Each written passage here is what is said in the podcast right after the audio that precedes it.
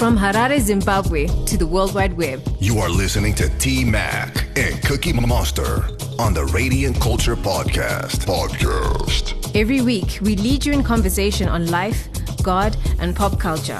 Our goal is to get you to ask questions and compare what today's culture is telling us versus what the Bible says. If you're a non-believer, we hope that our conversation will shed more light on what the Christian faith is really about. Never miss an episode by subscribing through our website, www.radiantculture.africa, or you can find us on iTunes. Like our Facebook page, look up Radiant Culture, and follow us on Twitter @Radiant Culture. If you're on Instagram, it's Radiant_Culture. Radiant Culture. It's life, it's truth, it's lit. Stay tuned. Okay, welcome everybody to the Radiant Culture Podcast. Yes, it's that voice again that you do not like hearing because you know what's up. It's another cool. Biscuit, what's up? What's up, what's up, what's up? We'd like to advise our listeners that the original hosts are still safe. Exactly. Still within the country. Okay. They did last week's episode because we allowed them, just to show you that they're safe. They're safe. You know what, yeah. We're still dealing with the criminals around them, though.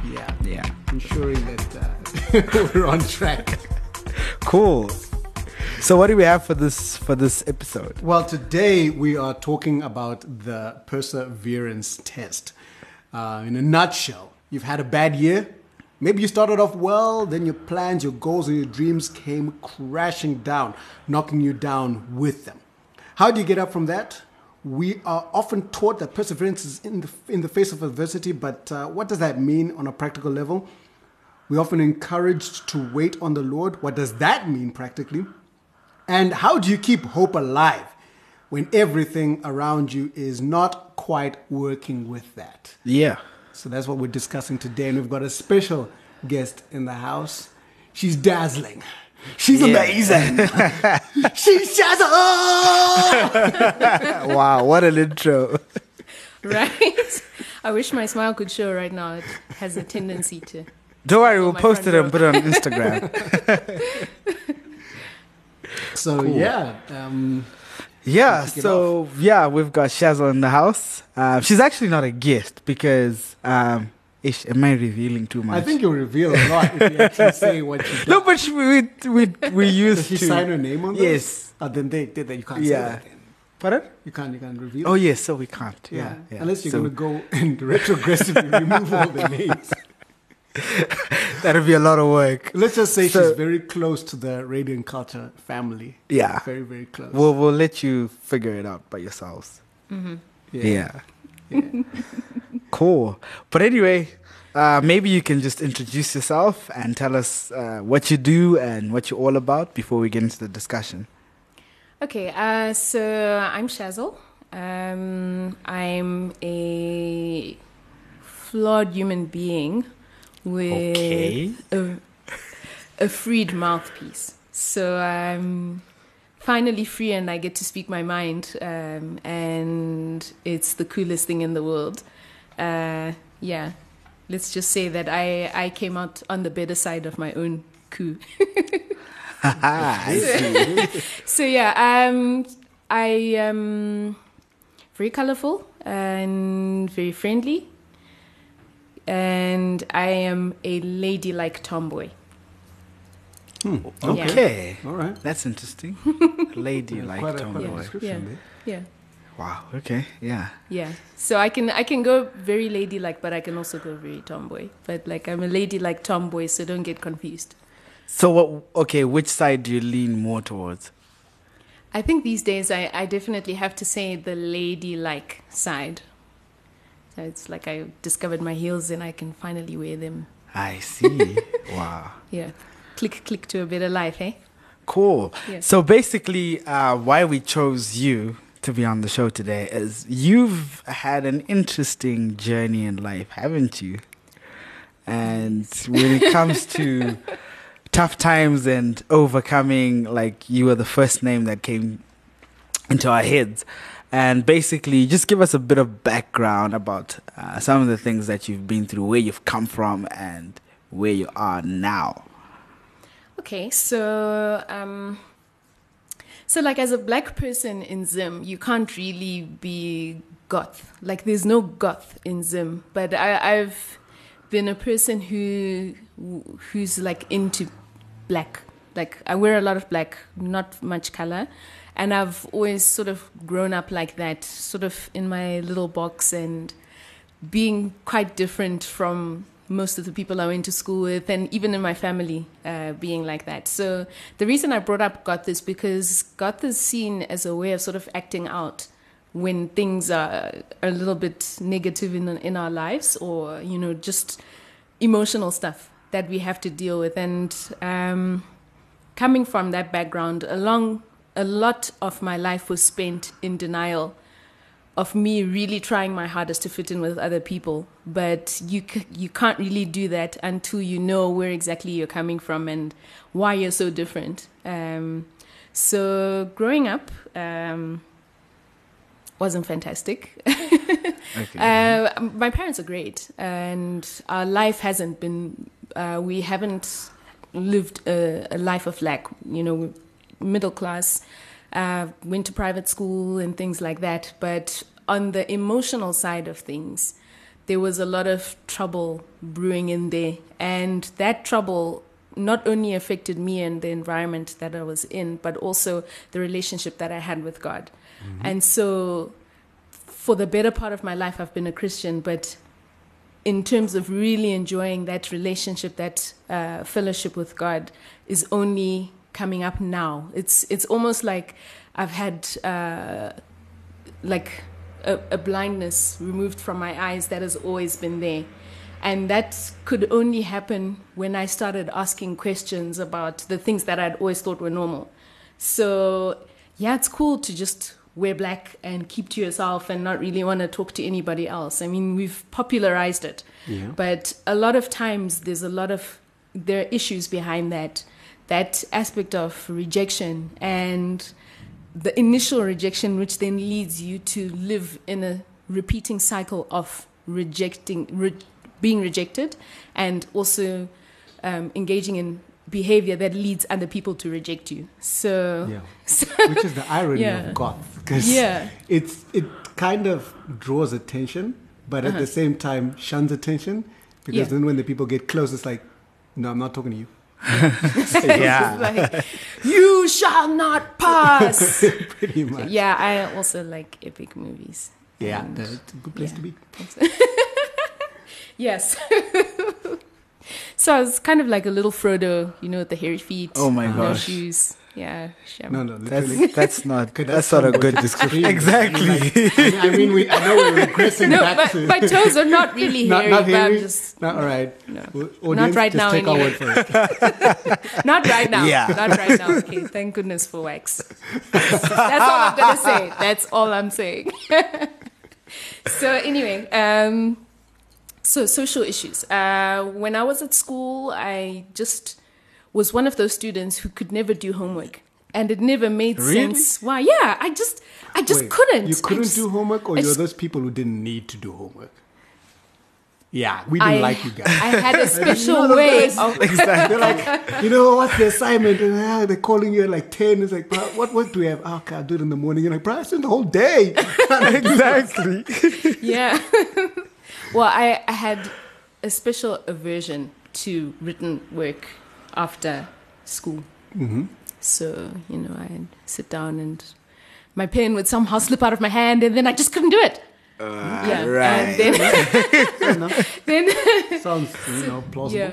Yeah, well, so that was one of the things. And then in terms of socializing with other people, I struggled a little bit with that. And I kind of actually did some douchey things, but because I had a chip on my shoulder, it was kind of like, oh, well, they deserved it. Like the one time, one of the girls from school moved. She was going out with a guy. And so we were meant to write a letter to someone who had left the school. And so the letter that I wrote was to say, man over here is cheating on you, girl. Yo, my God. That's the letter that I submitted. And... it was pretty hectic. I think they read it in assembly and were like, wow. "Yeah, no, this is not the kind of." No, but I can imagine the person reading it, and it's getting worse. It's getting worse. What? I mean, when do you stop? Do you finish it? You have to finish it. Wow. It was one of those crazy things. So in and out of the headmaster's office, and in all this mess, it was never clear what exactly was wrong. So as I've gotten older, I've started to ask questions, as I was saying, about the things that I do. I started to look into why I style my hair the way that I do, why I dress the way that I do. First, it was just, that's who I am and that's it, and take it or leave it. And I know my best friend can definitely, she can definitely comment on that. But that's a whole program on its own, I'm just saying. But these are like, there were defense mechanisms to keep any form of looking onto the negative things of my life. Yeah. And also growing up, I had this way of just perfectionism. And perfectionism comes from rejection, which sadly falls us all. But the way that you handle rejection is what determines the sort of effect that it has. So long story short, there were various instances of rejection in my life that I maybe didn't handle well naturally because I was a child. Mm-hmm. And from then I had this need to either work really hard to be accepted or then go on the extreme of not being accepted, because it's like, well, you're going to reject me anyway. So then you kind of are playing on both sides of that. So yeah, I've come a long way. And now I'm able to share, and I'm a freed mouthpiece, like I said. Wow. Yep. Okay. I mean, that was way bumpier than my life. Yours was pretty smooth. It was smooth, you know. I think I wanted to go goth. I mean, I was curious. I was curious about the goth life. I just, you know, I wasn't buying my own clothes, so I couldn't. Ah, I see. It's only because you're a guy. Because when you're a girl, I actually discovered Mabiro long before everybody else. Oh, so my God. So you're like the pioneer. Yeah, kind of, you know, I'm not going to say my age, okay? Don't force me to say my age. Never. Yeah, it's too late. I was just that black guy who was into to rock and into heavy metal, new metal, and all that weird stuff. But wait, there's fun. New metal? That's where you would classify, well, back in the day, that's what you classify Linkin Park as. Yeah. So pretty much. Yeah. Cool. So perseverance. What do you understand by perseverance? What does that mean? You know, it's sometimes very irritating when you're in the middle of this very difficult moment, and you go to a pastor or a friend or someone who's counseling you, and they say, no, you have to persevere, because perseverance produces whatnot, and they quote you the scriptures, and you're like, do you realize what I'm facing? And so tell us, what's perseverance, and how can we practically persevere in moments like these? Okay, firstly, don't say persevere. I think for the moment you just start going that extra ear, for me is like, no, just stop it. Persevere. No offense to people who speak like that, but I'm just like, there's something about it. So what I understand by the word perseverance is just continuing despite the odds. You just keep going. Be like a superhero. You're knocked down, all the way down a lot of the times, and then you just keep coming back.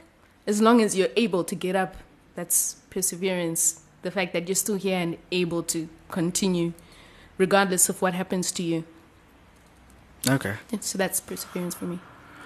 Cool, but let's talk about the practicalness of it. And I'm sure you have, like, a good story to tell about just, you know, pushing on and stuff. Like, you're in the middle of all this stuff. All this stuff is happening. Say, for example, what Biscuit was saying, you know, you start off the year, you've got this big vision, you've got goals, you've set up, and you know, usually first 3 weeks, you know, you're doing everything, even the small little things like making your bed and making sure you're going to the gym and stuff. Yeah. And so then this is for all you people listening now. You must start this episode because we know January is coming. Exactly. It's coming. Know you got them new millennial goals or whatever you've got. It's true. So basically you do that, and then things start getting a little bit weird. Well, it starts off with the small things, you know, you skip one day of gym, you know, you do this and that, you stop doing that. And before you know it, the big stuff comes. And halfway through the year, all your goals are like, I've been sidetracked. And now you're trying to play catch up and you've got this crisis and you're not coping and there's pressure everywhere, you know what I mean? You've got bills to pay, you've got stuff, and it seems like your dreams are coming crashing down and they're going to knock you down with them.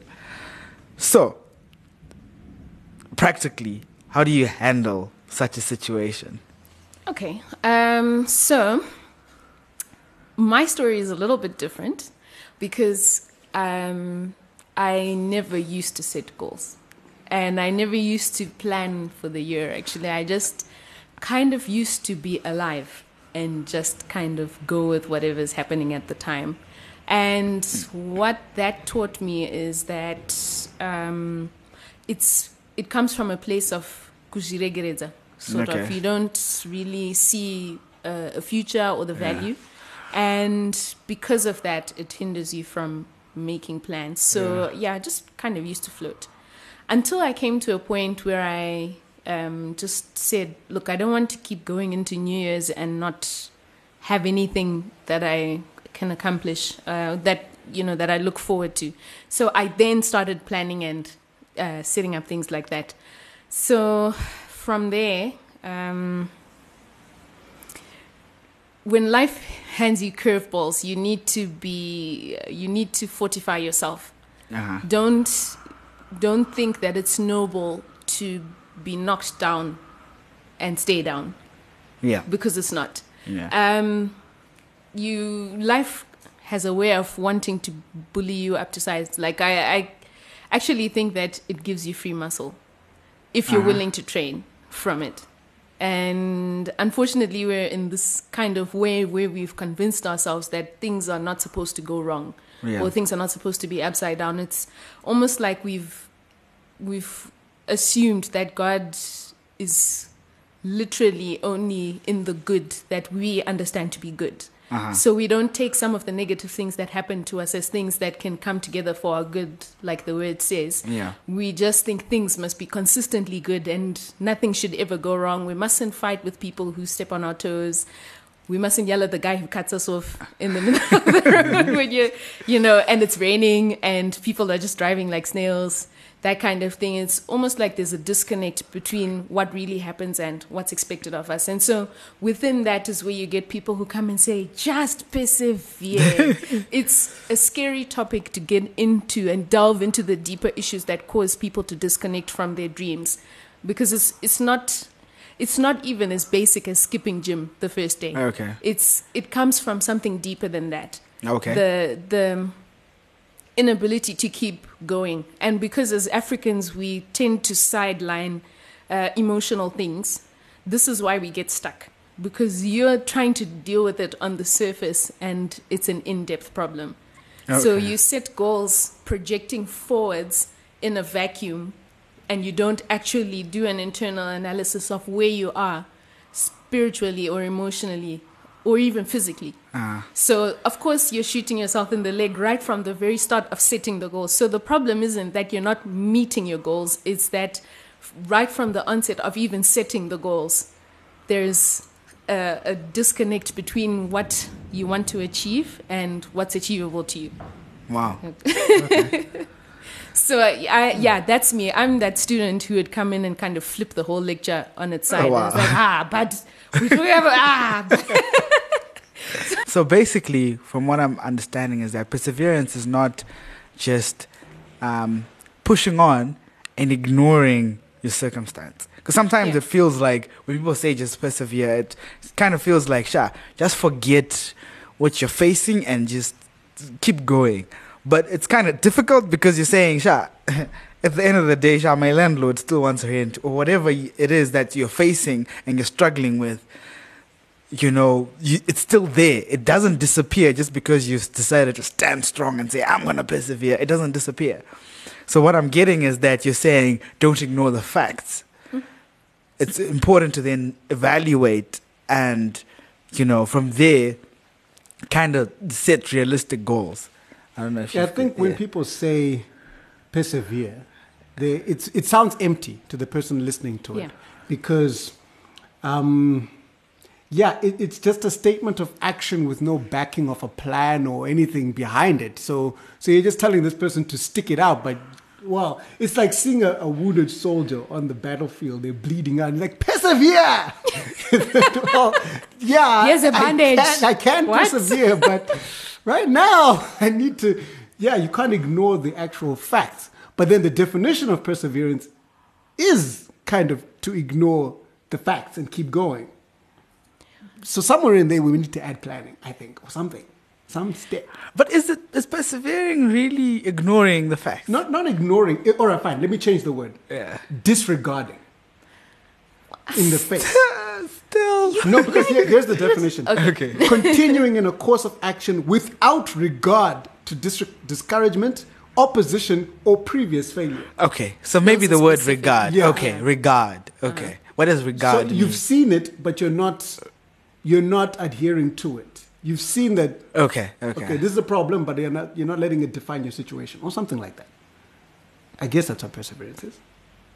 Yeah, like, okay, so maybe to put it in context with what we're discussing, to say these are goals that you've set for yourself at the beginning of the year.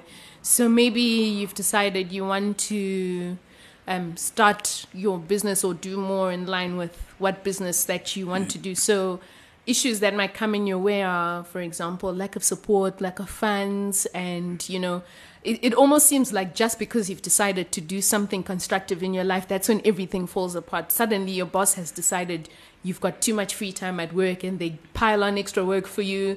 Suddenly, if you normally got a full week of off time, then, you know, you're called back to work for X or Y reason. So perseverance in that context would be still accepting what's happening around you, but coming up with smart workarounds.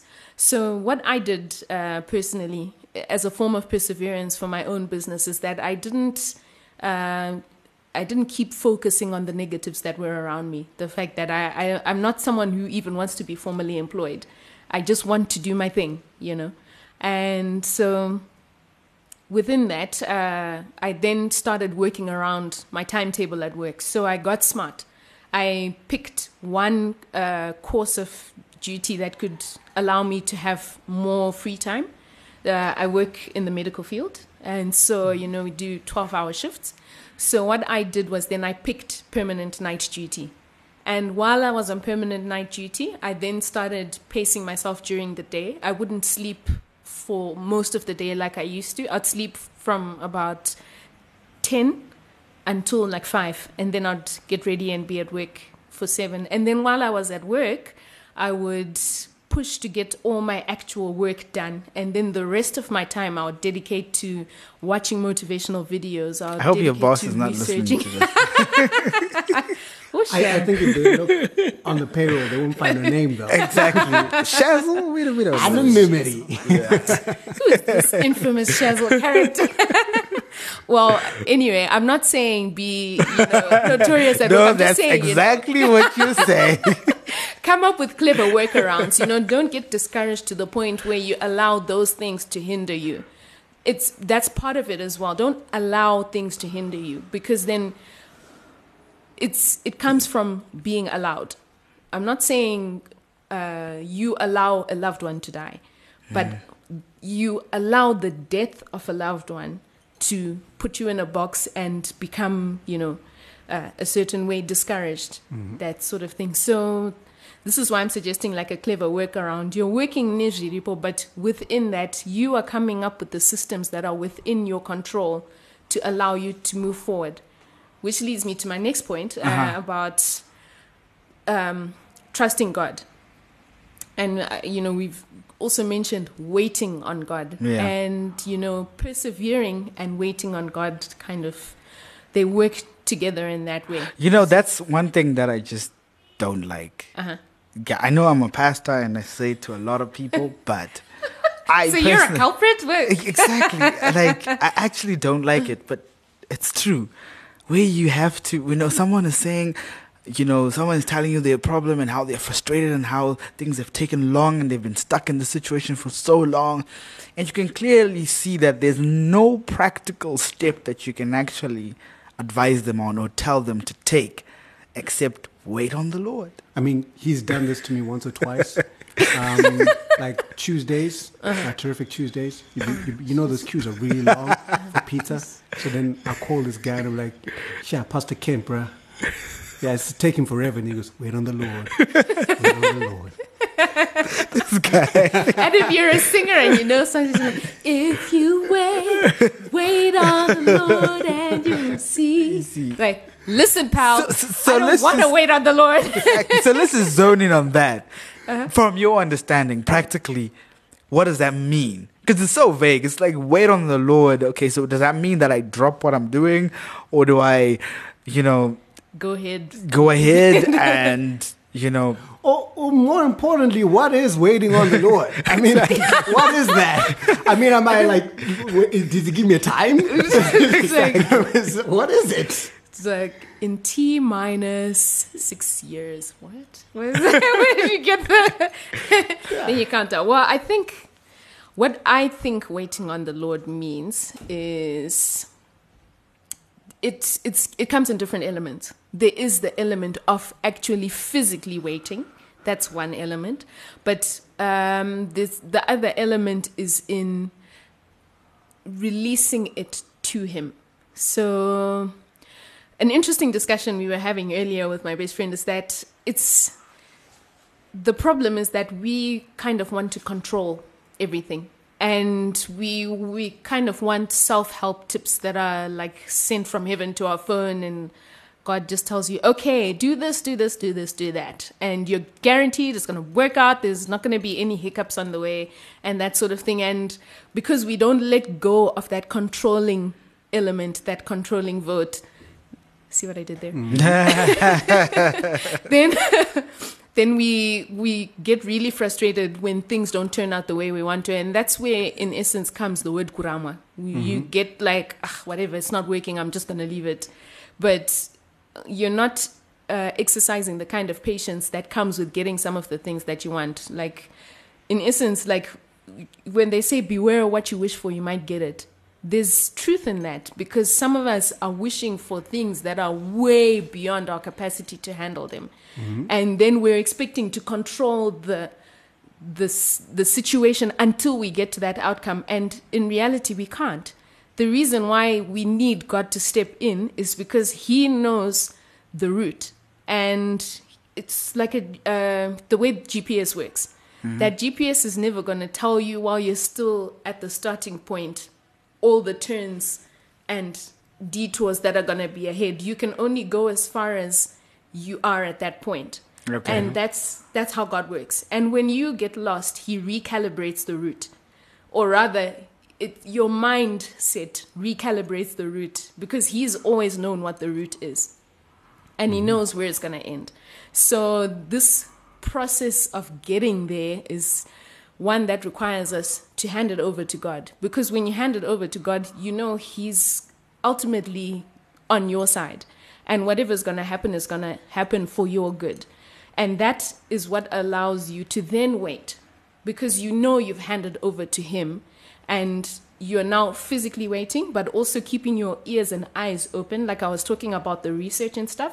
Because while I was there, there was no way I could have seen that the opportunities that were coming my way. But that doesn't mean I can't prepare for them in advance. And that's another aspect of waiting on the Lord. To say, you know that ultimately things are going to work out for your good. So rather than worry about the small details of manipulating the situation to turn out how you want it to, start working on other things. So I'll give you an example. As a single person, I just was concerned with, I just want the ring and the guy, you know. The ring and the guy. It's like, no, wait on the Lord for the why. Because like I'm seeing these guys walk past. So like if I see a nice one and he doesn't talk to me, maybe I should talk to him. You know what I'm saying? Like get the ball rolling, you know. Yeah. So what I learned in my personal walk of singleness, I'm still single, by the way. Comfortable with it. So what I learned from that in terms of waiting on the Lord is to start to ask him what kind of wife that I would be. What kind of person am I? What do I really want? And he's answered me in those ways. And not only that, but he's given me a hope that I never had before. You know, when you're in that state, you kind of settle for basically whatever walks through the door. But now I'm on this hope tangent where I'm like, hey, this guy might be a sheikh or something. And like, I might own half a country or something. Wow. So like your hopes. You've got interesting dreams. It can happen though. It's, you know, like this might, hey, I'm just, you know. You never know. You know, the earth and the fullness thereof. So if you're a sheikh, please, and you're listening, call 555-654. Stay tuned. More next week. Thank you for listening to this week's episode of the Radiant Culture Podcast. If you want to make a contribution, make a suggestion, or have a request, you can get in touch with us via email on radiant@thehub.co.zw or inbox us on Facebook and Twitter. Look out for the next episode and remember to share this one with everybody you know. God bless. It's hot, it's fresh, it's uncut. #RealTalk on the Radiant Culture Podcast.